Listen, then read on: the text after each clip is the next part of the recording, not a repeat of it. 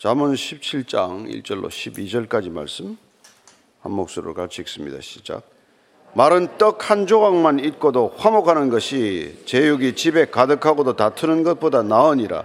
슬기로운 좋은 부끄러운 짓을 하는 주인의 아들을 다스리겠고 또 형제들 중에서 유업을 나누어 얻으리라. 도가니는 너를 풀무는 금을 연단하거니와 여호와는 마음을 연단하시느니라.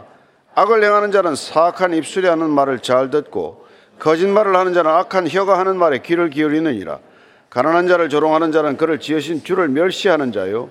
사람의 재앙을 기뻐하는 자는 형벌을 면하지 못할 자니라. 손자는 노인의 멸류관이요 아비는 자식의 영환이라.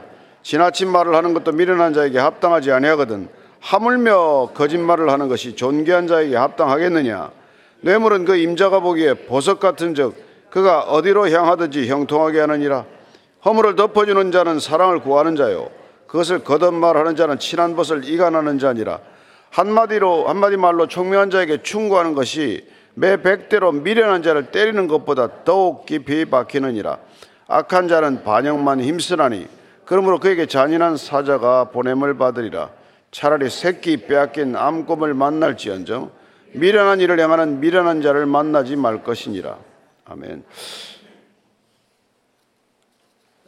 우리가 이 자문을 읽어가면서 예, 참 어, 만남의 소중함을 이렇게 깨닫게 됩니다. 어떤 사람을 만나야 지혜로워지는가, 또 어떤 사람을 만나면 어리석게 살게 되는가, 예, 그런 동행에 관한 문제를 한번 생각해 보게 되죠. 결국 뭐 산다는 게 누구 만나서 누구와 시간 좀 보내고 누구와 무슨 얘기하고 뭘 먹고 뭐 이러다가 대충 인생 이렇게 보내는 것 아닙니까? 그러니까 이게 삶의 바운더리를 자기가 정하는 것, 이게 자기만의 힘으로 또 결정되는 게 아니란 말이에요. 그래서 우리는 기도할 때 이 만남을 위해서 사람과의 이게 교제를 위한 어, 이 교제권을 위해서 기도를 해야 되는 것이죠. 특별히 우리 자녀들을 위해서 그걸 많이 기도를 해야 돼요.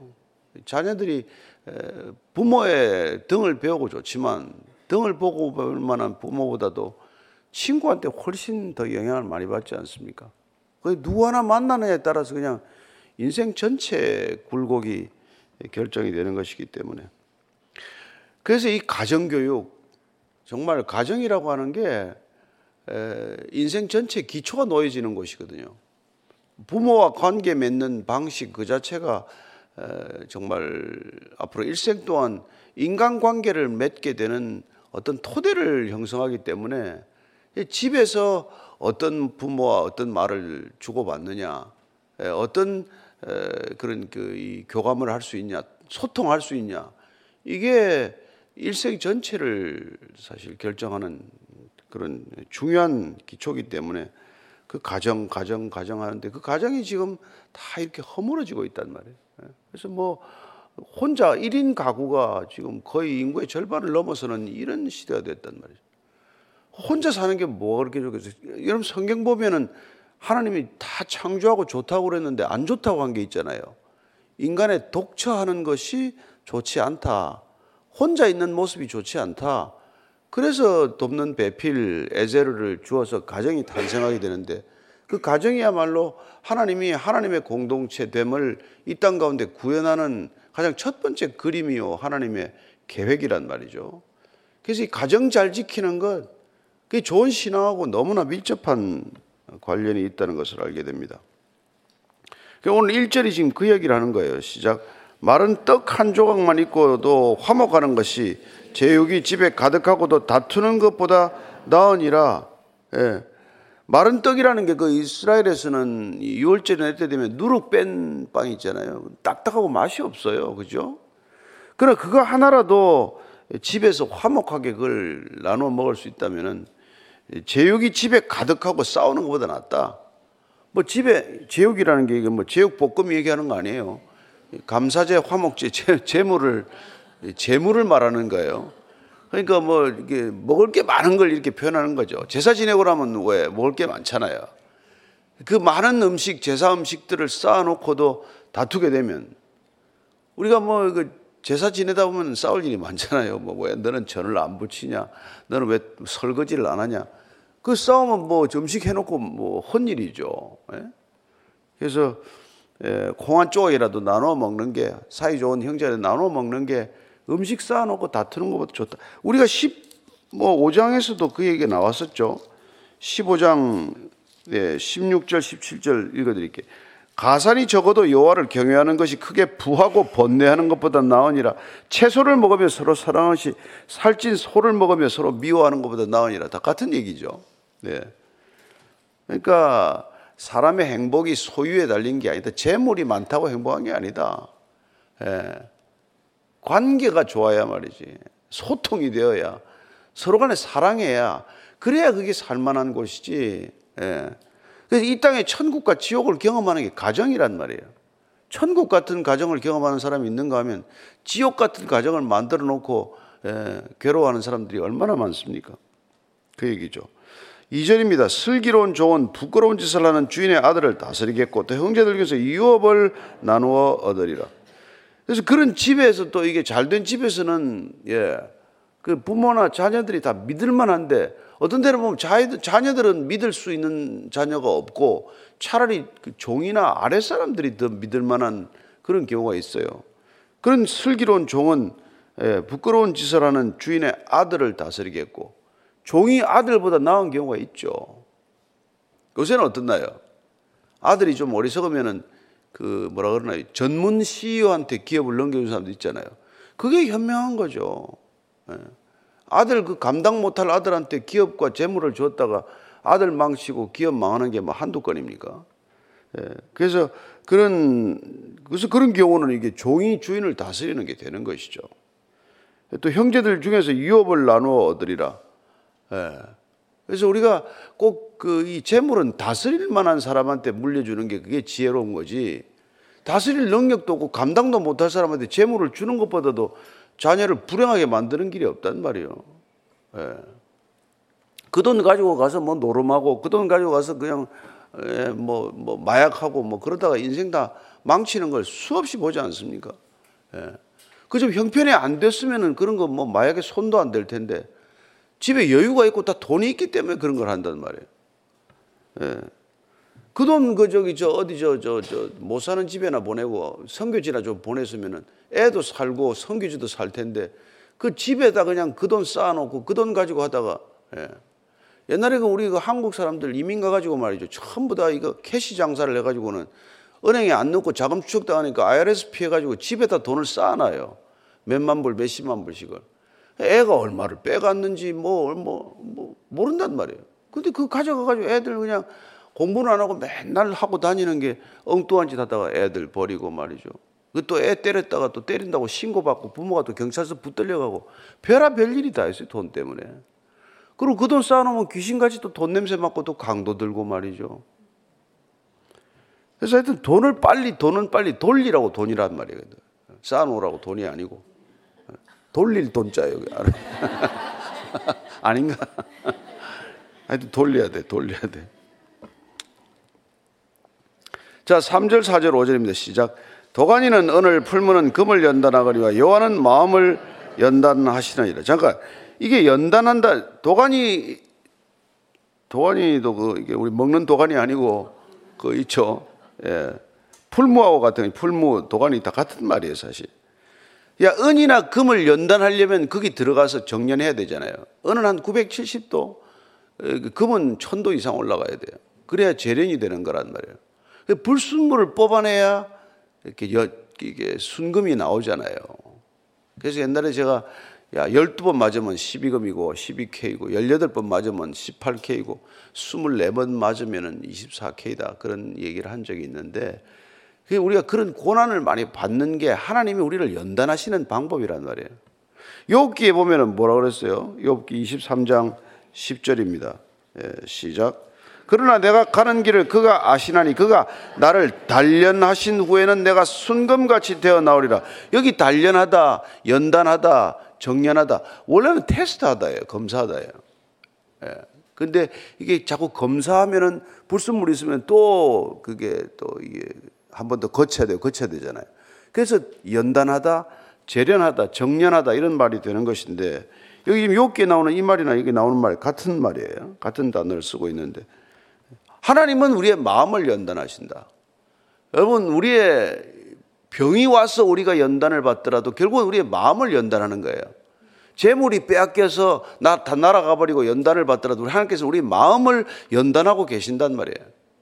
그래서 우리가 그 마음을 연단하는 과정을 거치게 되면 요새 뭐 젊은 애들 하는 말로 산전, 수전, 공중전 다 거치고 나면 내공이 생긴단 말이에요. 인생은 내공만큼 사는 거요. 젊은 나이에 내공이 좀 쌓이는 건 복이란 말이에요. 고생을 많이 하고 연단을 많이 받고 힘든 일을 많이 겪으면 우리의 마음이 마치 금과 은을 풀무와 도가니에 넣어서 연단하듯이 재련하듯이 그렇게 인생이 빚어진단 말이에요. 그런데 요새 부모들이 그 애가 한둘이니까 그냥 그걸 끼고 앉아가지고 어쩔 줄을 몰라. 좀애 나가서 고생도 좀 시키고 말이죠. 특별히 여유 있는 집 자녀들은 꼭 없는 곳에 데리고 가야 돼. 예. 정말 어디 저, 저 저기 저 인도나 뭐 문바이 옆이나 저기 애굽 저기 저 카이로 옆이나 쓰레기 마을 구경을 좀 시켜야 돼.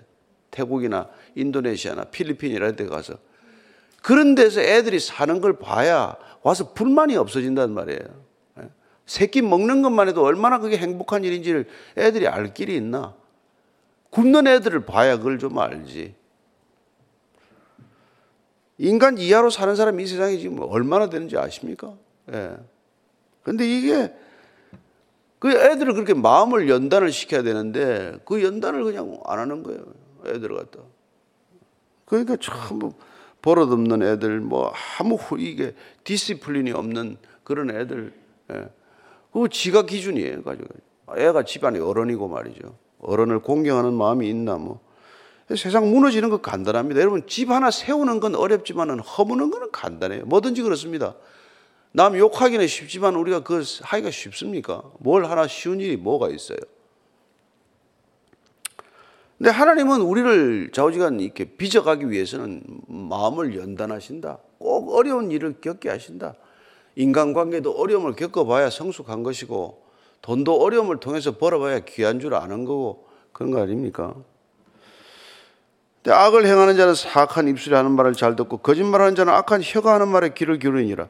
악이 악을 부르는 것이죠. 내 안에 더러움이 있으면 더러운 걸 그냥 더러운 줄 모르고 받아들인단 말이에요. 내 안에 정결하면 더러움이 싫단 말이에요. 근데 안에 정직하고 순결하면 거짓말 자체가 듣기 싫어요. 듣기 싫고 가까이 하고 싶지 않아요.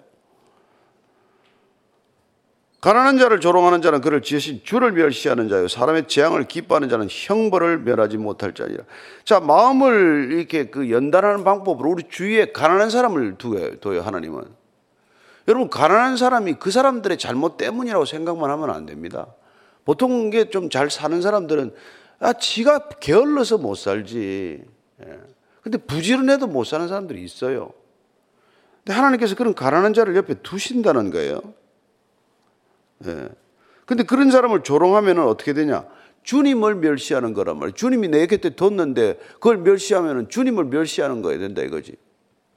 여러분 옆에 혹시 좀 조금 얼굴이 자유분방하게 생긴 사람을 옆에 두었으면 주님께서 두신 거란 말이에요. 그 주의 얼굴이 있다고 이렇게 봐야 되는데 넌 왜그 뭐, 모양이니? 이러면 안 된단 말이에요.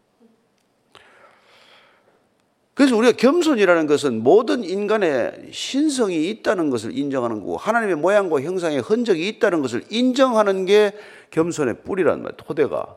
뭐 조금 뭐 내가 좀 점잖은 체하고 조금 더 나대지 않고 하는 게 겸손이 아니라 모든 인간에게 하나님의 형상과 모양이 이게 프린팅 되어 있다는 걸 믿는 거란 말이죠.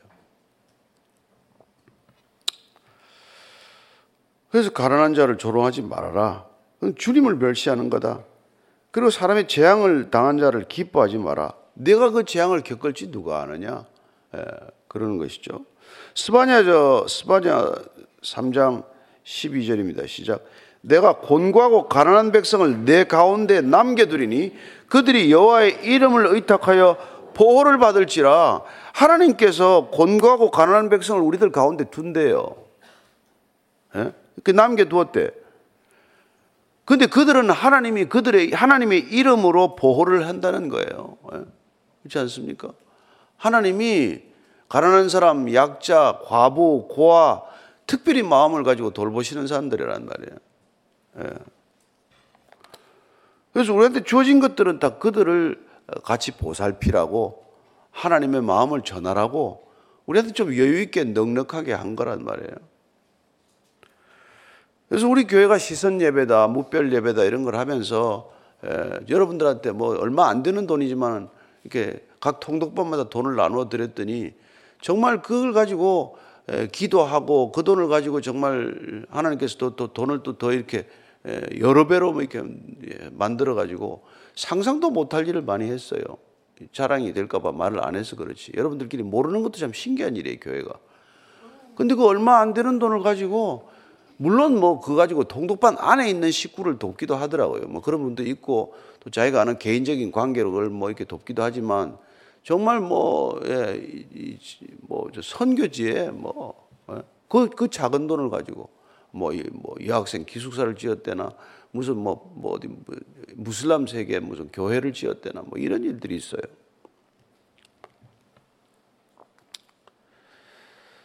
예. 자, 6절, 7절 같이 읽습니다. 시작. 손자는 노인의 면류관이요. 아비는 자식의 영환이라. 지나친 말을 하는 것도 미련한 자에게 합당하지 아니하거든 하물며 거짓말을 하는 것이 존귀한 자에게 합당하겠느냐. 이 손자는 노인의 면류관이요. 아비는 자식의 영하다.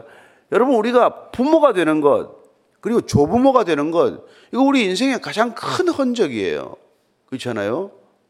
우리 살아가면서 그 여러분들이 자, 자녀를 낳아봐야 돼. 또 그 자녀가 자녀 낳는 걸 봐야 돼.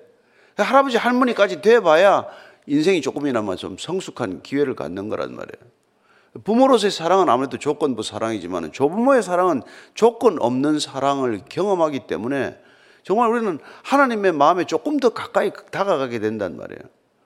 그게 다 우리가 영화단 말이에요. 우리가 영광스럽게 산다는 게 뭐 큰 뭔가 뭐 이름을 내고 부자가 돼서 사는 게 아니라 자녀들이 성장하는 걸 지켜보면서 우리가 성숙하고 또 자녀 손들 그 자녀의 자녀가 태어나는 걸 보면서 정말 하나님께서 어떻게 이 인간을 이렇게 경영해 가시나 그리고 그 자녀들이 자라는 걸 보면서 우리가 참 손자들 보면 또 우리 자녀 때는 뭘 실수했나 그래서 조건 없이 사랑하는 것들을 배우면서 우리는 늙어가는 거죠.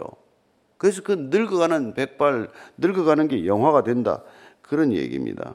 그래서 여러분들이 정말 결혼 안 한 미혼 남자들은 결혼할지어다. 뭐, 뭐, 내일 주님 오시더라도 애를 낳을지어다. 예? 내가 저기 저 애 셋 안 낳으면 주례 안 할 거라고 그랬는데 요새 셋 낳는 사람이 없더라고. 근데 보십시오. 지금도 미국이나 뭐 어디 가면은 조금 이렇게 의식이 있는 집에는 애들 많이 낳습니다. 그럼 문제는 뭐예요, 지금? 뭐, 뭐 많이 낳는 또 장, 곳곳이 있잖아요. 무슬림들을 얼마나 많이 낳습니까?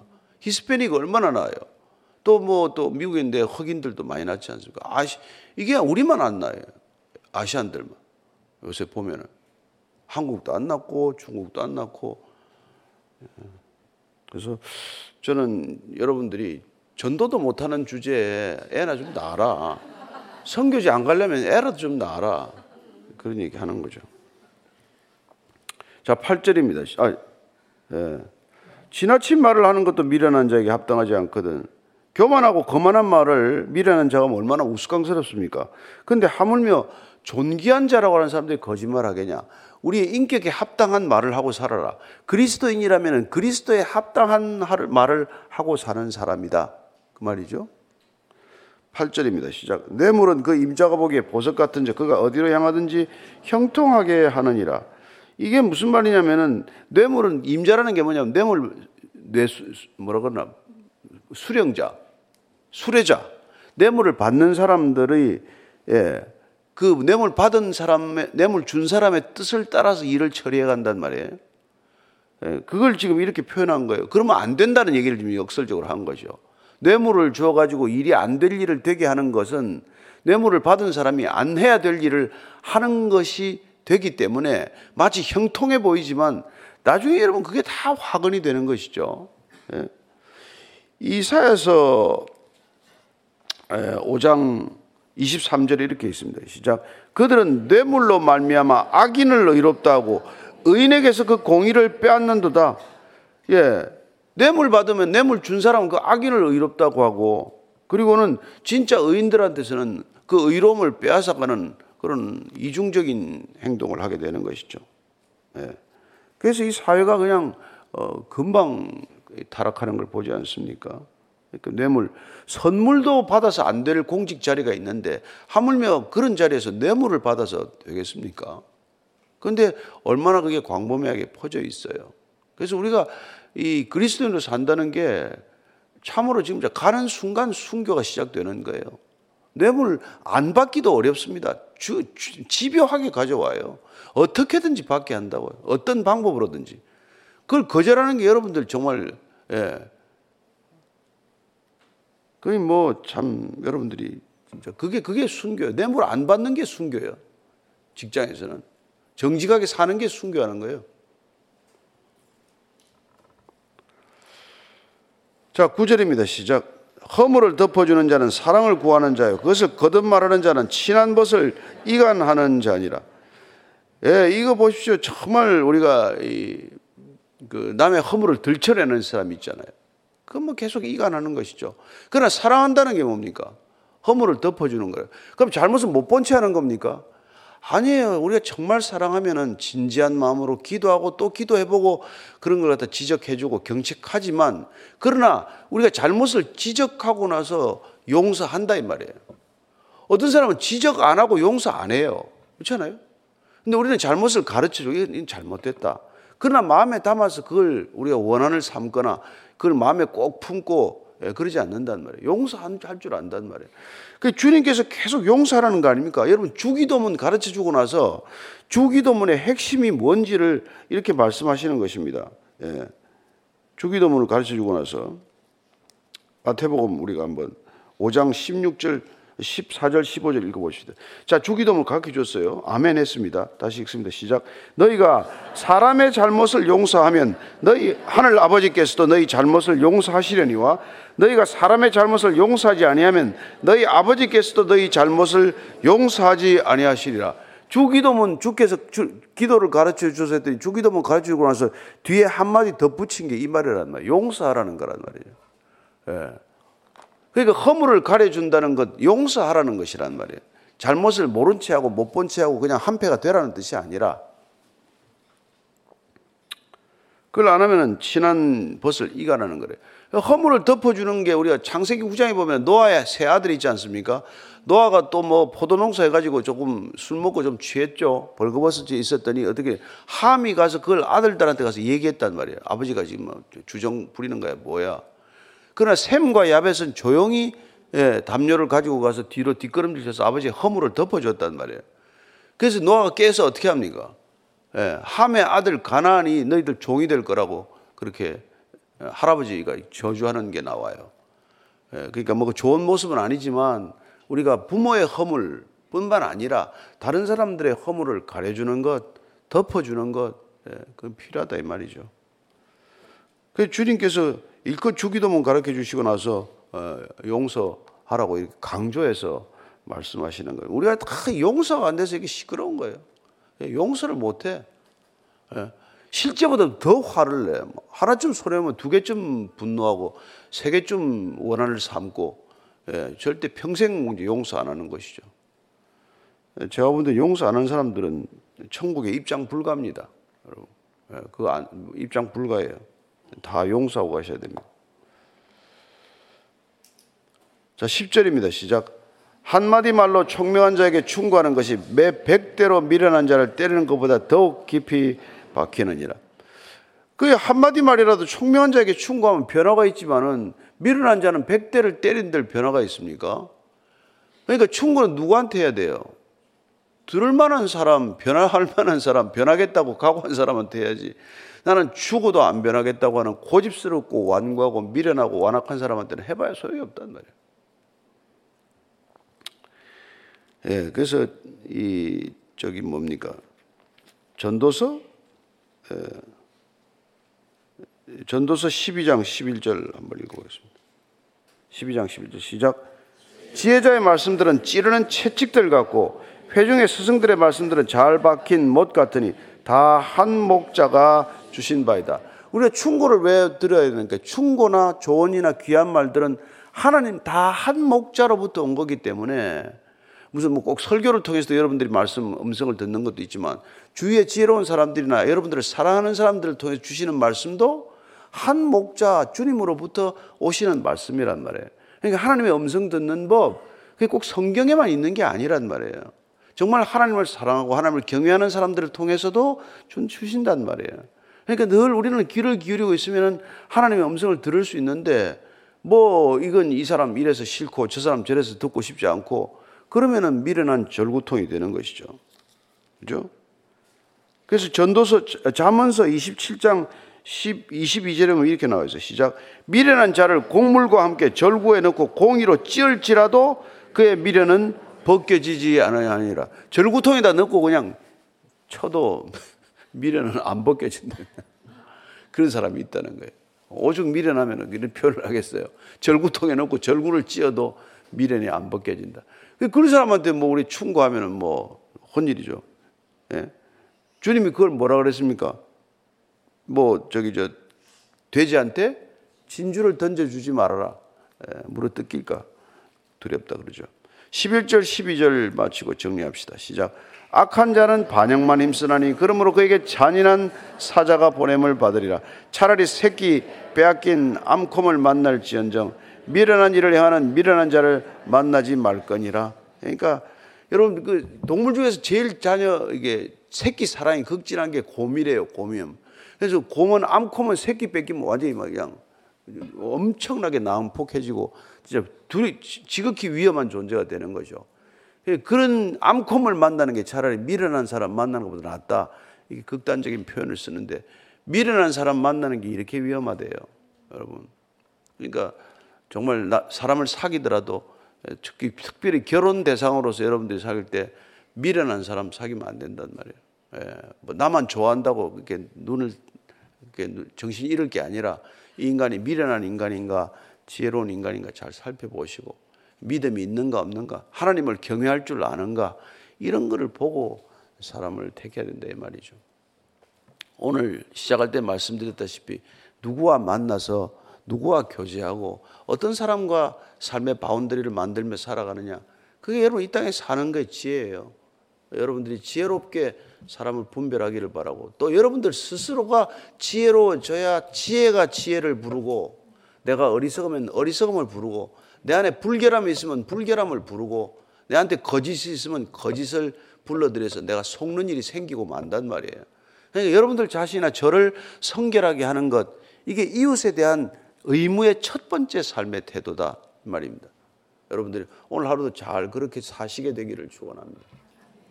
기도할 때 주님 오늘도 주의 지혜 순결한 지혜로 사는 하루 되게 해 주옵소서 그렇게 기도하겠습니다. 하나님 아버지 어리석은 사람은 절구통에 넣고 찌어도 미련이 안 벗겨진다고 하셨는데 주님 저희들 정말 성령을 보내주셔서 성령에 그스르지 않게 하시고 우리의 육신의 소욕과 성령의 소욕이 그스를 때마다 우리의 욕망을 꺾고 성령의 소욕에 순종하는 믿음의 사람, 지혜로운 사람, 성결한 사람 되게 하여 주옵소서. 하나님 오늘 하루도 주의 지혜로 살아가는 하루가 되기를 원합니다.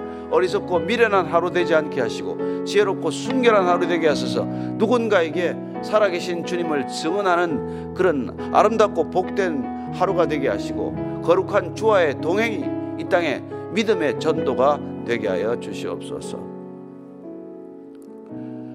사람의 길과 하나님의 길이 다르다고 주님 말씀하셨습니다. 사람의 지혜와 하나님의 지혜가 다르다고 말씀하셨습니다. 그 다른 높은 초월적 지혜를 저희들 알게 하여 주옵소서. 이제는 십자가에서 하나님의 지혜를 보이신 우리 구주 예수 그리스도의 은혜와 하나님 아버지의 사랑과 성령의 지혜롭게 하심이 오늘도 말씀 가운데 주의 음성을 듣고 종일 주님의 음성에 귀 기울이며 하루를 살기를 원하는 이전에 고개 숙인 참된 믿음의 사람 사랑과 지혜 그리스도인들 위해 지금부터 영원까지 함께 하시기를 간절히 축원하옵나이다. 아멘.